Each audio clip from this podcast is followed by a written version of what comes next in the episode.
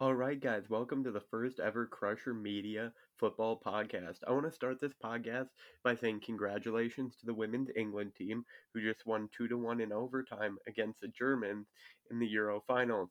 So, congratulations for winning the European Championships, England's women. Now, let's get into what I actually want to start talking about today. So, I personally am a Chelsea fan. If you follow me on TikTok, you probably already know that. But since this is the first podcast, I thought I would say that. I love Chelsea. Funny story the way I became a Chelsea fan is that when, because I'm from the States, so we don't, we have MLS here, but I'm not really a big fan of MLS. I think European clubs are way more interesting because that's where the best players play. And the way I became a fan of Chelsea is that my brother, one was fans of Real Madrid and one was a fan of Man United. And basically, I was 10 years old and they both looked at me and they're like, you know, we hate Chelsea, so blah, da, da, da, da. They're the most annoying club ever. So, of course, as an annoying little brother, I was like, I'm going to have to be a Chelsea fan. And, you know, like 10 years later, here we are, still supporting that team week in, week out. Now, I want to thank Todd Boehly for becoming and saving this club. I really appreciate Roman Abramovich and everything he did for the club as a fan. As a younger fan, all I ever knew as a Chelsea fan was Roman Abramovich, and I want to thank all the money and time and success he gave the club. But then I also want to thank Todd Boehly for coming in and saving us from maybe collapsing if no one came in to purchase us because you know, with everything that happened with Ukraine and Russia, Abramovich wasn't going to be able to stay. And I appreciate Todd Boehly for saving this club. With that being said, I do not like almost anything he has done so far. So let me give you a little bit of history about Todd Boehly. So Todd Boehly has per or owns three teams in America. The LA Sparks, which is a women's basketball team, he also is a partial owner of the LA Dodgers, which is a very, very successful baseball team, and the LA Lakers, which is a very successful basketball team. But here's some of my problems with that. For those who know American sports, I don't know how much you guys do or do not know about American sports, but the LA Lakers missed the playoffs this past season, which was really controversial for them because they were supposed to make the playoffs. They have LeBron James right now, and if you don't know, I feel like even if you don't know basketball, you know who LeBron James is. But if you don't, he's basically like a Messi of basketball. And they had LeBron James and they missed the playoffs. And the way American sports work is like they're like about half the league normally makes the playoffs. So you have to be in the top half of the league to make the playoffs. And they missed the playoffs. And they also had um, they had Russell Westbrook, who is also a really high profile player, and they basically had a bunch of young players that they traded out for a bunch of old, more experienced heads to overpay those experienced heads because the LA teams have a lot of money and they had less success. And if you kind of get where I'm going with this, also he owns the LA Dodgers, and they just brought in Freddie Freeman, who's a really good baseball player this past season, and he was at the Atlanta Braves for a long time, and they kind of gave him a shot, and then he became one of the best players in the league there. But then the Dodgers offered him a lot of money, so he went to the Dodgers, but he seemed unpassionate and doesn't really care. There's a famous video going around of him when he went back to play the Braves for the Dodgers, like crying at home plate because how much he missed the Do- or playing for the Braves, and it seems like he really doesn't care about the Dodgers. And basically, what I'm trying to say is like, yeah, money is great, but like in both these instances, in teams that he also owns, the money isn't solving all the problems. So there needs to be more than just money going on. So yeah, if you can see where I'm going with this, it's basically like, yeah, I, I mean, Sterling is is great, but like, how great is Sterling really going to be? It's Pep Guardiola let him go. Shouldn't that be a red flag? I know his contract was almost up and he wanted to play more, but here's some statistics on, on Sterling. In my opinion, Sterling is out of his prime as a winger. He's 27 going on 28 Rooney, Wayne Rooney, who famously burned out early, made his debut at the age of 16 and made a total of 421 Premier League appearances. Now, let's compare that to how many Sterling has made. Sterling made his debut at age 17 and has made 320 Premier League appearances. Wayne Rooney started to burn around, out around the 15 16 season, and after that season, he had 56 Premier League appearances. So if you subtract the 421 by 56 or so, you're down around in the 400 or 365 Premier League games when around Wayne Rooney burned out. And I know Wayne Rooney kind of had problems staying in shape at times, but let's just take that as a base root. So that would give, if that's true and Sterling burns out in about 30 games, that's going to give him basically this season. And then after that, he's going to start to burn out. And I really see that being the case. And let's take another position who's more a winger because I think personally, the thing that balance out Wayne Rooney and Sterling is Wayne Rooney was a striker, and strikers can tend to last longer. But since Wayne Rooney started earlier and wasn't always in the best shape, he burned out relatively earlier. But Sterling is on the wing, started early. It's probably consistently in better shape than Wayne Rooney was, but he plays on the wing, and wingers tend to hit their prime from 25 to 27. So he's already past his prime. So Oh, let's compare him to another winger. Eden Hazard made his debut at 16 for Lille and has not uh, been the same player since he moved to Real Madrid in 2018 at the age of 28, which is just past the prime of a winger. I know that Eden Hazard moved to Real Madrid and he hasn't seen motivated since, but still, like, you just have to look at these statistics and have this as a clear warning sign that this signing is probably not the best thing especially when you look at it and we have Callum Hudson Odoi, we have Mason Mount, we have Christian Pulisic, Timo Werner, all kind of voiding for these spots. The only one that I would be fine trading Sterling for is Hakim Ziyech because at least they're around the same age, you know. And I know a lot of those players has disappointed, but they're good talents and they performed other or places. We just need to get our attack in order. And I just feel like Sterling's not going to help with that. And even if he does, he's only going to be good for a max probably two more seasons, which just doesn't make sense for buying them with the state Chelsea is in. You know, and then the other signing that we've made is Kalidou Koulibaly. He's the age of 31, and Thiago Silva, who's probably going to be a center back pairing, is 37. We can't and we let go of Mark Guéhi, and we let go of Fikayo Tomori. We have Levi Colwill on the on the books, who um is just like a really good young center back. So I just I don't know why we aren't giving them the shot. Why would we pay this kind of money for Koulibaly? And I know we let go of Tomori and I know we let go of Guéhi under the old ownership, but I'm sure I know we have a buyback clause on Guéhi, and I'm not sure about Tomori, but I, he already won Serie A with Milan. I think if we tried to bring him back, we probably could. He would be more expensive than Koulibaly, but he would be much more worth investment. And I know it would look stupid after we sold him, but that was a different ownership. You could chalk that up to that and just say, and I think Todd Boehly could be a real hero if he could bring back Fikayo Tomori, because I feel like most Chelsea fans want to see him back. And I would say Koulibaly is really a good comparison to Freddie Freeman because Freddie Freeman was given a big shot by the Atlanta Braves and has loyalty to that team and was there a long time. And Koulibaly was at Napoli a long time.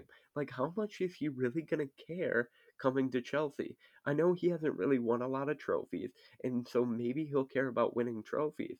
But truth be told, that's my biggest problem with these Chelsea signings. They're in the short term. We aren't at the level of Liverpool and City. At the beginning of last season, we thought maybe we were, and now it was clearly showing that we weren't. You know, that Champions League run was a good run, and we're a top five team probably in Europe. But there is just another leap to be had to consistently compete with Man City and Liverpool. That doesn't mean teams like Real Madrid can't knock these teams out in a two legged draw or a one on off game in a final. Consistently over the season, no one is competing with Liverpool and Man City over the next two to three years. So, why does it make any sense to sign players who probably at max have two to three good years left?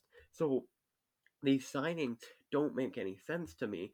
Arsenal, what they're doing makes a lot more sense to me because they're building up this young core that in still probably like four years out of their prime. Like Saka's got some time left. Martinelli, Emil Smith Rowe, even Martin Odegaard, who's one of the more senior members of that attack, still has more time. They brought in Gabby Jesus, who, I mean, has played a lot, and Mikel, Mikel Arteta really knows him from his time at Man City, but he still has a lot of time left in his career that in four years, when hopefully Pep moves on and Jurgen Klopp moves on and Liverpool and Man City start to fall off a little bit, you could see a chance where if they can keep this core together and add a few pieces at Arsenal, they're going to be doing really well. But what you see at Chelsea is that you got some young players like Reece James and Mason Mount making real strides towards the right thing, and even like Ben Chilwell could be in that group.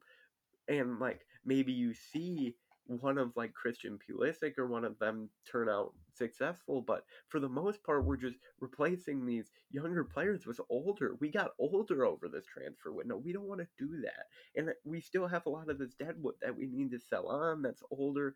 And I know like all of the like the deadwood isn't Todd Boehly's fault, but these signings are. And we also just got to talk about how he hasn't brought in we lost Marina Granovskaya, we lost Peter Cech, and he hasn't brought anyone else in to replace them. So like what are we doing here? How what what do we have to do to be successful? In my opinion, we lost out on Jules Koundé. That was a big L. I just I'm not a fan of that. So here's my opinion on what Chelsea needed to do and hasn't. I think we needed to switch to a four back because we lost too many center backs. We didn't need to play a three back anymore. I think we could have been fine with a two back unless Tuchel doesn't believe Thiago Silva can play in a two back, which I or two center back pairing or a four back.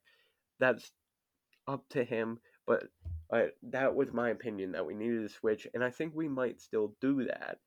Um, so now we grab Thiago Silva, and then we probably needed to buy someone like a Jules Koundé or whatever. And then our midfield is aging. Kanté is aging. He was clearly showing it last year. Jorginho didn't have a great year, and I think he wants to go back to Serie A in a year. And then Mateo Kovacic. So we needed to pick up a young center midfielder, and we haven't done that. And I do agree that Sterling is kind of the right position to aim for, because we do need a goal scoring winger but we just needed someone younger than him. And you know, I'm not exactly sure how or where we should have gone for that, but there were better options out there. I mean, Rafinha plays on the opposite side, but I could very much see that working. I would have really liked to see Ousmane Dembele chased much harder than he was because it took him a while before he re signed that contract with Barcelona. And they probably had to work through a lot of things there. So I feel like there was an opportunity there for Ousmane Dembele. And I feel like these are all real missed signings from Chelsea's point of view that we needed to capture and capitalize on. And we just did not. And we failed to. And I just I'm really frustrated as a Chelsea fan because it seems like we're trying to win now when all winning now is going to do is get us into third place. But you guys can tell me what you think about that. Uh, that's just my opinions on the Chelsea situation. Like I said, I'm very grateful that Todd has come in there and saved our club. We need to add some more infrastructure. We need to recruit younger. We need to look to win a Premier League in the next two to three years, not or not two to three years.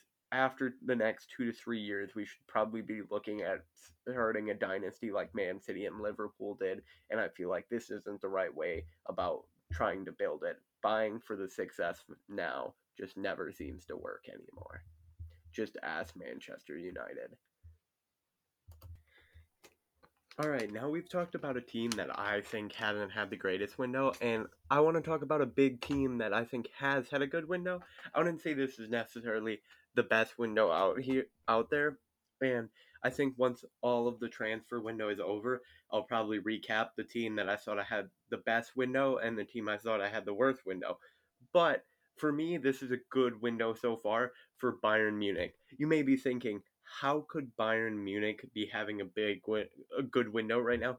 They lost Robert Lewandowski. Well, let's be real. Robert Lewandowski didn't want to be there anymore, and they sold him for 45 million with to a cash-stricken cash-stricken Barcelona with one year left on his contract. I don't see how that's a bad deal for them, especially when they then brought in Sadio Mane, who also had one year left on his contract, for 38, reportedly about 38 million in euros.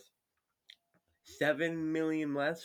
And I know Robert Lewandowski's been the best straight on striker in Europe in a long time, but let's look back. They have Julian Nagelsmann as their coach. Nagelsmann got the best out of Timo Werner. You know who's a very similar player comp, in my opinion, to Timo Werner? Sadio Mane. Sadio Mane can play up front, and he also plays more off the wing and likes to drift to the left hand side, cut in, and score. That's what Mane is best at. And he was playing through the middle with Klopp towards the end of the season. And that's what Timo Werner did for Nagelsmann. He drifted left wide, picked the ball up early, liked to dribble through and score. And I guarantee you, if freaking Nagelsmann can get Timo Werner 28 goals, who couldn't really do much of anything in the Prem. No offense, Werner, I like you, but you haven't done what Mane did in the Prem. If he can do that out of Timo Werner, I feel like he can get more out of Sadio Mane this season. And speaking of Sadio Mane, getting stuff out of Sadio Mane, they just had a game today in the DFL Super Cup against RB Leipzig. And guess who scored? Sadio Mane, in his first competitive game for Bayern Munich, played up front and scored. Their lineup was Mane up front, Muller at cam, Gnabry, Gnabry at the right wing, Musiala at left wing, Kimmich at CDM with Sabitzer at center mid, Davies on the left hand side of defense, Hernandez and Upamecano as center back pairings, Pavard on the right, and Manuel Neuer on the left or at goalkeeper, sorry.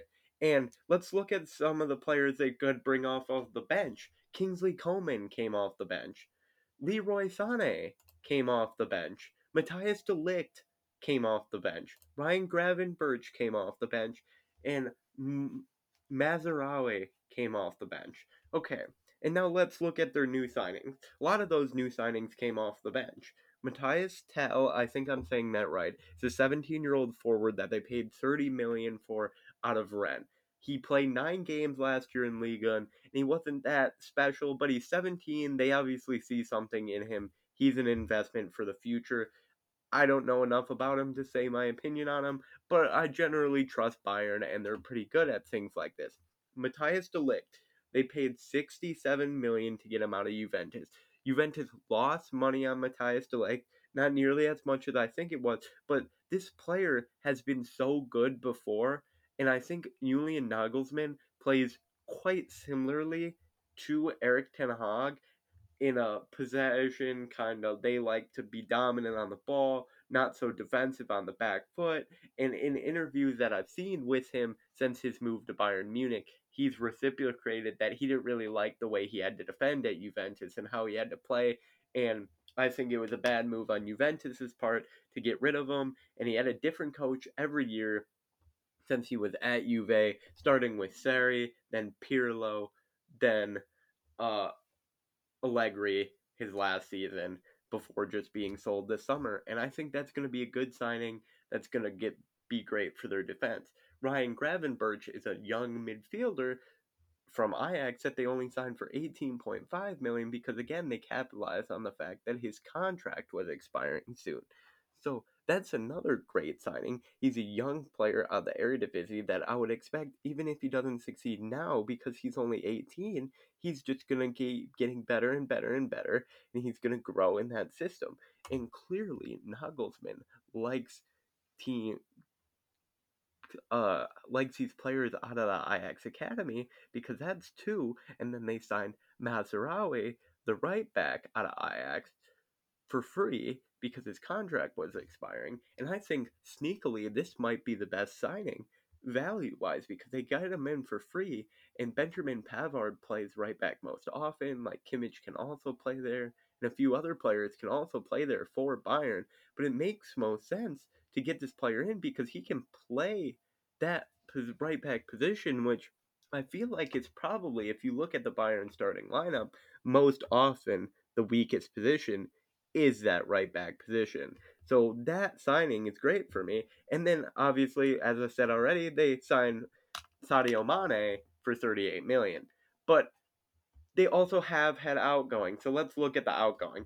So they got rid of Chris Richards, who really didn't play for them, a young American center back, to Crystal Palace on an undisclosed fee. And I think that's a good signing for Palace, but also good for Bayern to get some money for a player who really doesn't play for them. And then Omar Richards, the player they signed last year, who's a left back from Reading, is now going back to England to play for Nottingham Forest on an undisclosed fee, not a loan. I didn't include any loans on this player outgoing list. Lewandowski left the club for 45 million this summer, which is a really good price to get someone of that uh, who's 32 or 33 years of age for 45 million with his contract expiring next year. That's a great price to get for him, especially he didn't want to be at the club anymore. And so this is my thoughts on Mane versus Lewandowski. Mane fits a lot more of that fluid, going all over the place kind of style that Julian Nagelsmann likes to play and has consistently played with his strikers, with players like Timo Werner, where Lewandowski is much more of a center point striker that is going to sit in there and score you goals and do that kind of stuff. But he's not going to be running all over the place, setting stuff up, and doing all the things that Nagelsmann generally likes to do. So I think, although Lewandowski is a great player and will succeed in that Nagelsmann system, because Mane is a better fit for the system, he's going to be a better player for Nagelsmann, even if Lewandowski is a better player. Now, let's look on to the next one. Marc Roca, a player they signed relatively cheaply from, I believe, Espanyol a few years back. They sold for 18 millions to Leeds. He also didn't really play very often for them. That's a good signing for Leeds, I feel like, because they needed some center defensive mid help. But it's also really good business for Bayern. Getting rid of some of their deadwood, something like Chelsea cannot seem to do for a decent fee. Now, this next outgoing is the one that I don't really like, but because of one of the players they brought in, kind of even things out. They let go of Niklas Süle for a free to Dortmund, and I think that's going to be a good signing for Dortmund, and I feel like that might be something Bayern regret.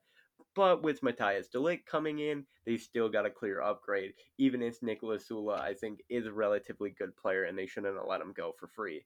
And they also let Tolisso go for free, which is like whatever. He was a good player but couldn't stay fit.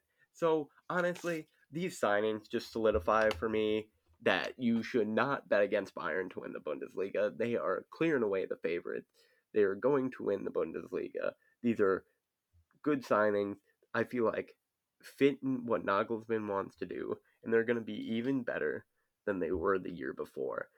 I don't think they're quite ready to be on the Manchester City and Liverpool levels like some other, you know, I feel like they're the step down. You go probably Man City, then Liverpool, then the next best team. It's probably now Bayern Munich because of this transfer window. I think has solidified them as the third best team in Europe. So I feel like they could challenge for the Champions League, but they're not quite there.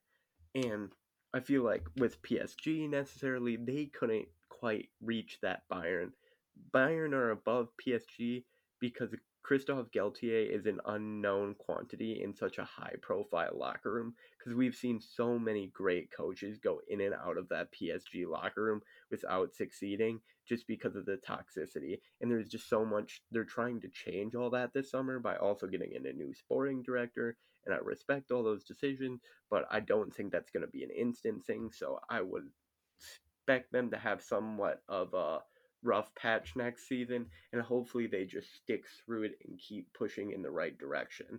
So, yeah, I really think these signings are great for Bayern Munich.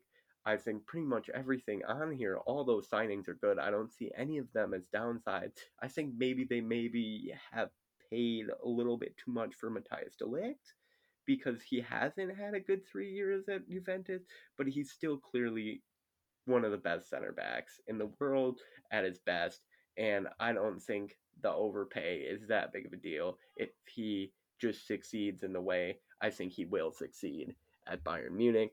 So I yeah, honestly a big fan of these. Like I really like the Mane signing, and I think there's a pretty good chance with Erling Haaland and Lewandowski gone of the Bundesliga that Mane is gonna win the Golden Boot in the Bundesliga. I would, if I was anyone else, if I was betting on who would win the Bundesliga Golden Boot, I would put Sadio Mane forward for that.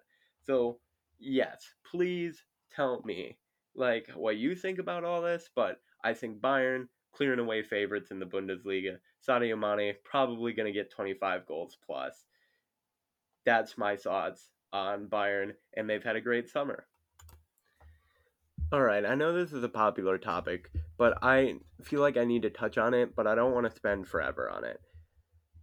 Barcelona has spent way too much money this season. They've taken out basically, they've sold 10% of their commercial revenue for the next like 10 years or something like that for the like 200 million this summer to buy players like Rafinha and Lewandowski, which I don't understand. I don't understand. You took out a loan in January to sign Ferran Torres and Adama Traore, and I know Adama Traore went back, but like in Aubameyang, so you have Aubameyang there, you have Ferran Torres, you have Ansu Fati, um, Ousmane Dembele, you got re-signed on it, and then you got Lewandowski, and I feel like I'm forgetting one. So Ousmane Dembele, Lewandowski, Rafinha, Ansu Fati, um, Aubameyang, Ferran Torres. That's six players vying for all those spots. It's just, it's not logical. You didn't need all that. I feel like there's probably going to be a good chance it's going to be Ansu Fati on the left, Lewandowski up front, and Rafinha on the right. And I feel like there's a good chance they're going to battle Real Madrid for La Liga this year because without bringing in Mbappe, they Real Madrid are still lacking a lot up front. Benzema is not going to do what he did last season for Real Madrid again. I just feel like there's no way he does that because Benzema basically was on Ballon d'Or form last season, and you can't promise someone that old to keep doing that and I know Vinicius was good, but if you take Benzema out of that team, let's say he gets hurt or something like that, they're in real deep. Which, like, I get, I get that, but like, this was too much from Barcelona. I feel like they were heading in the right direction, and now they're leveraging their future again for their current, and that just cannot be happening. There's too many attackers there. They I know I'm glad they invested in Jules Koundé in the defense. That's a smart signing for them. But I feel like they really needed a center defensive midfielder, and I and they're talking about selling Frenkie De Jong, which sounds like they're not gonna do now. But like they needed to sell Frenkie De Jong to fund these things. But then it's like, why would you sell Frenkie De Jong when he's much more valuable than having Rafinha for 70 million, who's the same exact player as Ousmane Dembele, except Ousmane Dembele can play on the left or the right, where Rafinha is really just strong off the right because he's very one footed, where Ousmane Dembele is not. So this just makes no sense to me. It's a really bad sign, a really bad summer. I think it may. I think they might succeed in the next year or two, but again, they're going to continue to feel this effect year on year when they get 10% and 10% and 10% and 10% off on their money, they're going to probably lose money in the long term. And they sacrifice money in the long term for the short term success. And this is something Barcelona keep doing. And no matter what, whether it's Bartomeu or Juan Laporta, it seems like they keep running this club into the ground. And I cannot get behind what they're doing even if these signings would be good because of the financial aspect, I just can't get behind it. And I'm really sorry if you believe in these signings, but it's just not for me. And I think they wasted way too much money on an attack that didn't need that much influxed into it.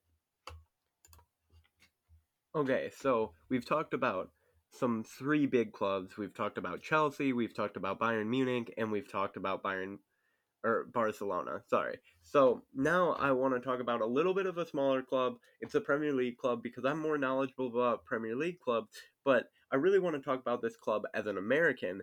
Going into the season, obviously I'm still going to be a Chelsea fan, but this is going to be my second team because Jesse Marsch, the manager of Leeds United, is American. And you know what? He's brought some American flavor to the Leeds United team. So, first signing was Brendan Aaronson, a player that Jesse Marsch worked with at RB Salzburg and had real success there. And he was bought from RB Salzburg.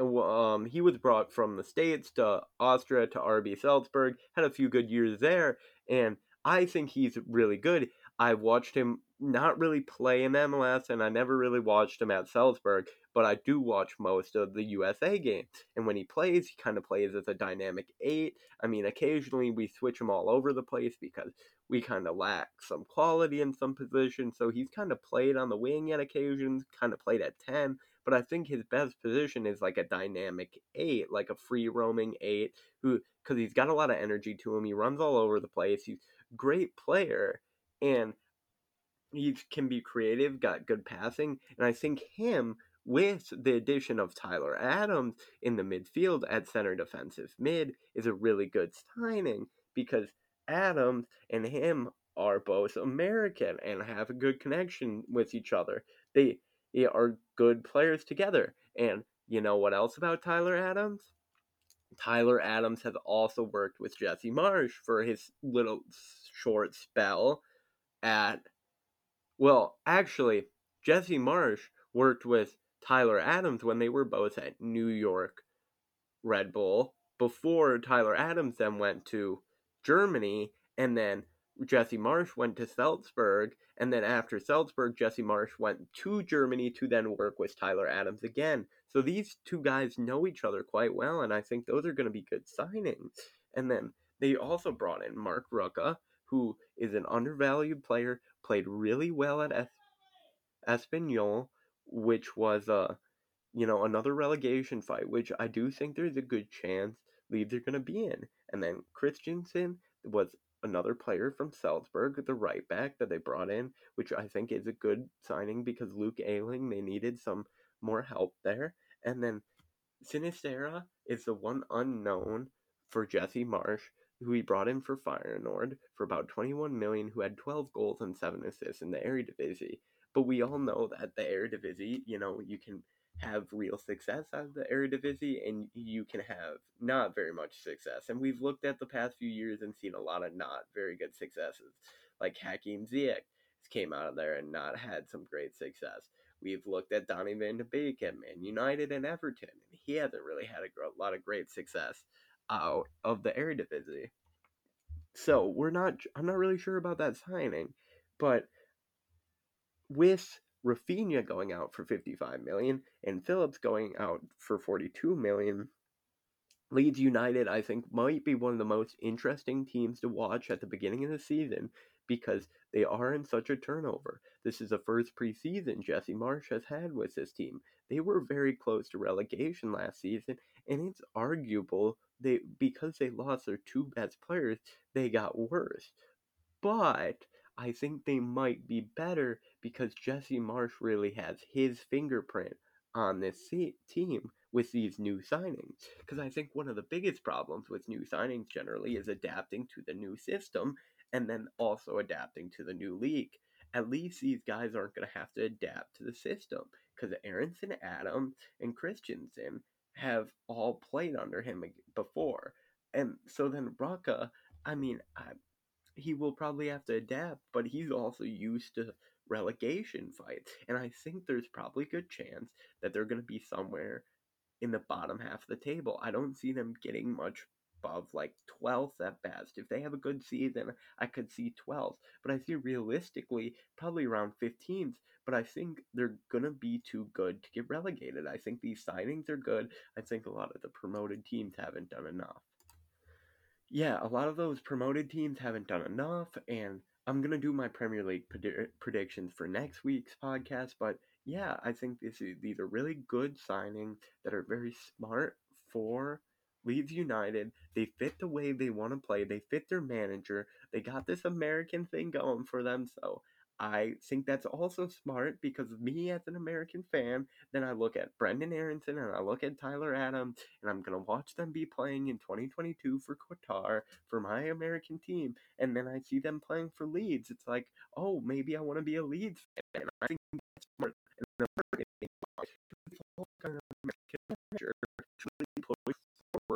and make themselves an American fan base. And I think that's really smart on their part. So I think that is a smart move by them. So let's see how else this goes. But I think they could have a relatively better season than they did last year and continue to grow and make this Jesse Marsch project work. And I think that was smart of them. All right, so I just want to talk about a few quick things, like quick questions before we get through to the end of the podcast. We've talked about four different full teams and kind of their scenarios. These are just individual questions about individual topics that I wanted to go over. Okay, so one of the most popular topics around lately has been where will Ronaldo end up because he, I mean, according to the club, has the club's permission to skip their preseason tour. He really just doesn't want to be there without Champions League football. But the truth is, he's not going anywhere else. Ronaldo will be a Manchester United player come September the 1st. There's no other if, when, buts about it. He's going to be a Man United player. No one else is paying that kind of wages plus a fee to get him out of Manchester United. It's unfortunate for him, but with that age and everything and the way he kind of needs everything to revolve around him, it's not really shocking that no one wants to pick him up. So he's kind of stuck where he is for now. I don't think I don't think he's going to go to Atletico Madrid. I don't think they want him, to be honest.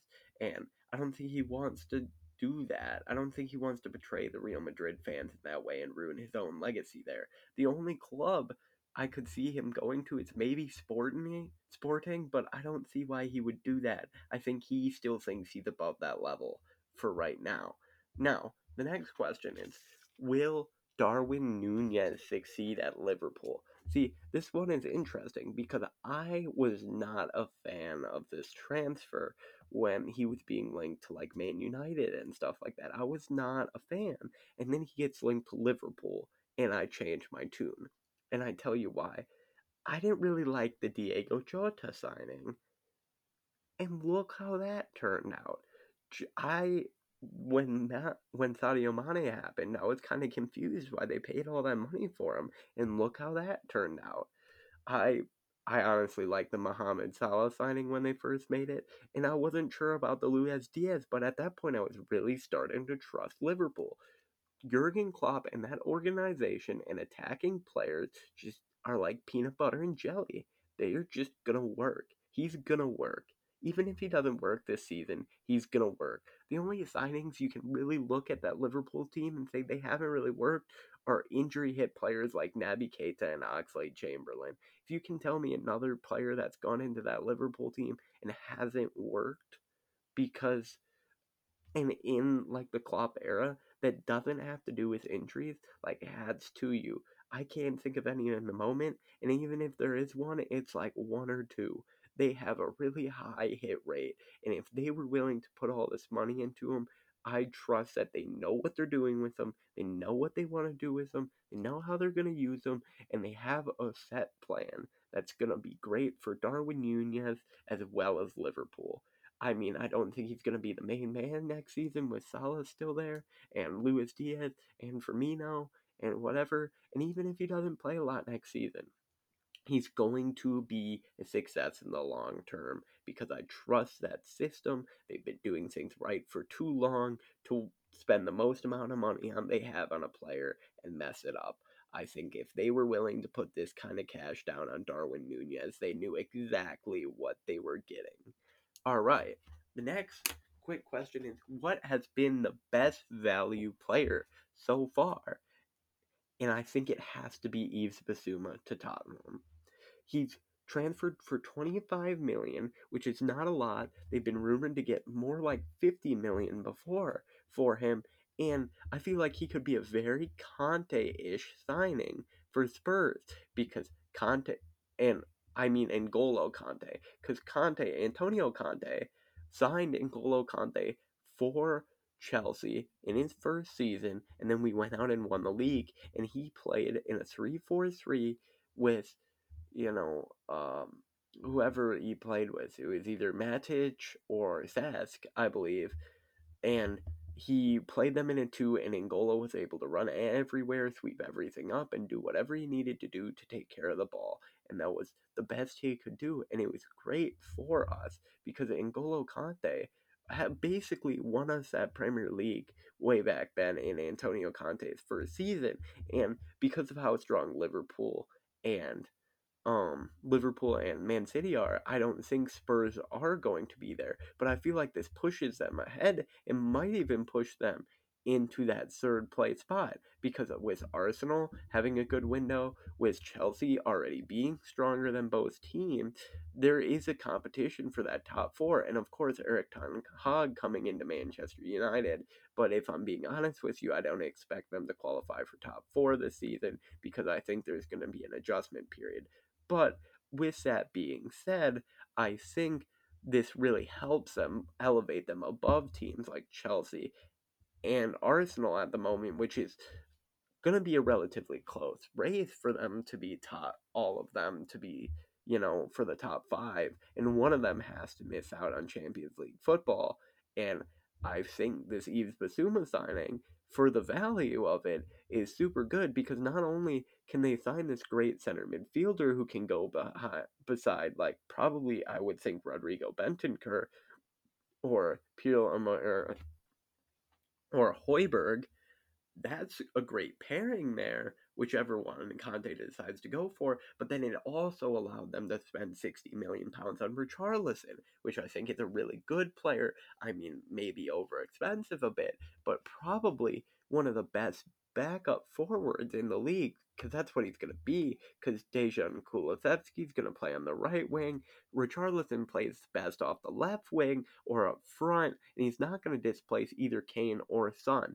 But Kane or, and Son are both getting on a bit, and they've had a lot of responsibility over the past few years. So for both of them, it would be great if they could keep doing this and keep succeeding, and I feel like they will. So that's those are basically my quick thoughts on those three e topics and I just want to sign out here and say thank you for listening. If you've listened this far, I hope you enjoyed. This is the first Crusher Media football podcast. Um, come back for next week. We're going to be talking my Premier League prediction for this upcoming Premier League season, and maybe we'll throw in a few other extra side topics to it, but it's mostly going to be a Premier League predictions video. And yeah, I'm I'm really excited for this next season. Tell me in the comments what you're most excited for, uh, and follow my TikTok at Crusher Media Football 12.